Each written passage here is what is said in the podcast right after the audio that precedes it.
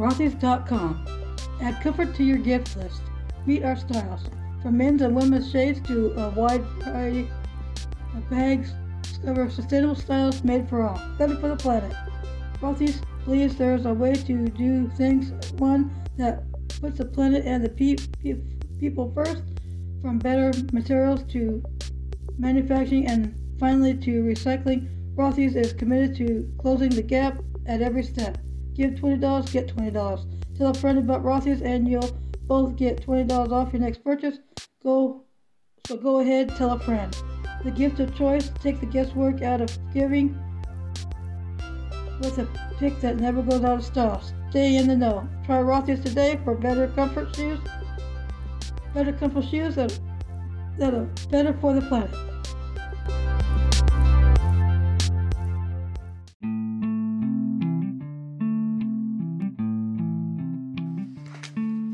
Good morning. Here's chapter 28 of Laura Ingalls Wilder's The Long Winter, titled 4 Days Blizzard.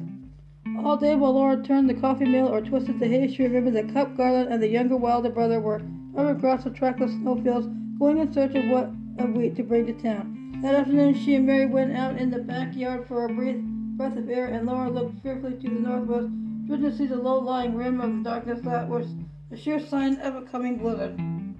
There was no cloud, but still she distrusted the bright sunshine. It was too bright, and the snow-covered prairie, glittering as far as the eye could see, seemed menacing. She shivered. "Let's go in, Laura," Mary said. "The sunshine is too cold. Do you see the cloud?" "There is no cloud," Laura assured her, "but I don't like the weather. The air feels savage somehow." "The air is only air," Mary replied. "You mean it is cold?" "I don't either mean it's cold. I mean it's savage," Laura snapped. They went back into the kitchen through the lean-to entryway. Ma looked up from Ma's sock that she was darning. "You didn't stay out long, girl," she said. "You should get that fresh air you can before the next storm."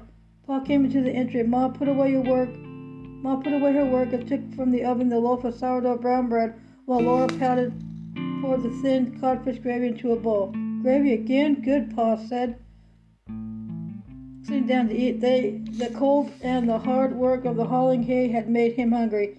His eyes glittered at the sight of the food. Nobody said he could beat Ma at making good bread, and nothing was better on bread than codfish gravy. He made the coarse bread and the grill of ground wheat flour with a bit of salt fish in it seemed almost a treat. "The boys have a fine day for their trip," he said. "I saw where one of the horses went down a big slough, but they got him out with no trouble." Do you think they will get back all right, Pa?" Carrie asked timidly. Said Pa, "No reason why not if this clear weather holds." He went out to do the chores. The sun had set and the light was growing dim when he came back. He came through the front room, so they knew that he had gone across the street to get the news. They knew when they saw him that it was it was not good news. "We're in it for a kid," he said as he hung a coat cap on the nail behind the door. "There's a cloud coming fast." "They didn't get back?" Ma asked him. "No," Pa said. Ma silently rocked, and they all sat silent while the dusk deepened. Carrie was asleep in Grace was asleep in Mary's lap. The others drew their chairs closer to the stove, but they were still silent, just waiting when the jar of the house came and the roar of the howl of the wind. Bob rose with a deep breath. "Well, here it is again." Then suddenly shook his clenched fist at the northwest. "Howl blast you, howl," he shouted. We are all safe. You can't get us. You tried our winter, but we'll beat you yet. We'll be right here when spring comes." Charles, Ma says, "it is only a blizzard. We're used to them." Pa dropped back in his chair. After a minute, he said, "That was foolish, Carolyn. It seemed for a minute like that wind was something alive, trying to get at us." "It does seem so sometimes," Ma went on, soothing him. "I wouldn't mind so much if I could only play the fiddle," Pa meddled, looking down at his cracked and stiffened hands that could be seen in the glow of the fire from the cracks of the stove. In all the hard times before, Pa had made music for them all. No one could make music for him. Laura tried to cheer herself by remembering what Pa had said. They were all safe, but she wanted to do something for Pa. Then suddenly she remembered, we're all here. It was the chorus of the song of the freed men. We can sing, she exclaimed, and she began to hum the tune. Pa looked up quickly. You've got it, Laura, but you are a little high. Try it in B flat, he said. Laura started the tune again. First Pa, then the others joined in, and they sang. When Paul and Silas were bound in jail, do thyself no harm. One did sing and the other did pray, do thyself no harm. We're all here, do thyself ain't no harm. We're all here, do thyself ain't no harm. If religion was a thing that money could buy, do thyself ain't no harm. The rich would live and the poor would die, do thyself ain't no harm. Laura was standing up now and so was Carrie, and Grace was awake and singing with all her might. We're all here, do thyself ain't no harm. We're all here, do thyself ain't no harm. That was fine, Pa said. Then he sounded a low note and began. D.O. Jim Riber, I float down, I round my boat upon thy ground. The drift log come out with a rushing din, and stove both ends of my old boat in. All together on the chorus, and they all sang. I will never do to give it up so, I will never do to give it up so. I will never do to give it up so, Mr. Brown. It will never do to give it up so. When they stopped singing, the storm seemed louder than ever. It was truly like a great beast worrying the house, shaking it, growling and snarling and whining and roaring at the trembling walls that stood against it. After a moment, Paul sang again, and the stately measures were suited to the thankfulness they were feeling. Great is the Lord, and greatly to be praised. In the city of our God, in the mountain of His holiness. And then Ma began, when I can read my title clear to mansions in the skies, I'll bid farewell to every fear and wipe my weeping eyes.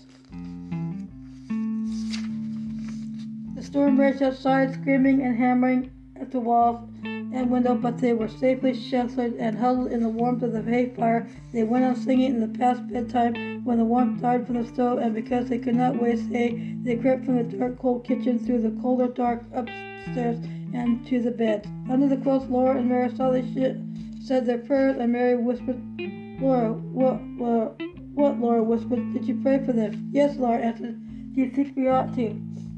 It isn't like anything. It isn't like asking for anything for ourselves, Mary replied. I didn't say anything about the wheat. I said, please to save the lives if it's God's will. I think it ought to be, Laura said. They were doing their best, and Paul lived 3 days in that Christmas blizzard when we lived on Plum Creek. All day of that week, nothing more was said about Cap Garland and the younger Wilder brother. If they had found shelter, they might live through the storm. If not, nothing could be done for them. It would do no good to talk. The constant beating of the winds against the house, the roaring, shrieking, howling of the storm, made it hard even to think. It was possible only to wait for the storm to stop. All the time while they ground wheat, twisted hay, kept the fire burning in the stove, and huddled over to thaw their chapped, numb hands and their itching, burning, chill-blained feet. And while they chewed and swallowed the coarse bread, they were all waiting until the storm stopped. It did not stop during the 3rd day nor the 3rd night. In the 4th morning it was still blowing fiercely. No sign of a let-up, Pa said when he came in from the stable. This is worse yet. After a while, when they were all eating their morning bread, Ma roused herself and answered, I hope everyone is all right in town. There was no way to find out. Laura thought of the other houses only across the street that they could not even see. For some reason she remembered Mrs. Boast. They had not seen her since last summer, nor Mrs. Herbos since long ago time when he brought the last butter. But we might as well be out on a claim too, she said. Ma looked at her wondering what she meant, but did not ask. All of them were only waiting for the blizzard noises to stop. That morning Ma carefully poured the last kernels of wheat into the coffee mill. There was enough to make one last small loaf of bread. Ma scraped the bowl with a spoon and with her finger to get ready to get every bit of dough into the baking pan. This is the last trial, she said. I can get more, Paul told her. Amanda Wilder was saving some seed wheat. I can get it through the blizzard if I have to. Late that day, when the bread was on the table, the walls stopped shaking. The howling shrillness went away, and only a rushing sound whistled under the eaves. Pa got up quickly, saying, I can't believe it's stopping. He put out his coat and cap and muffler and told Ma that he was going across to the Fuller's store. Looking through the peepholes that they scratched in the frost, Laura and Carrie saw snow blowing by on the straight wind. Ma relaxed in his chair and sighed, "What a merciful quiet." The snow was settling. After a while, Carrie saw the sky and called Laura to see it.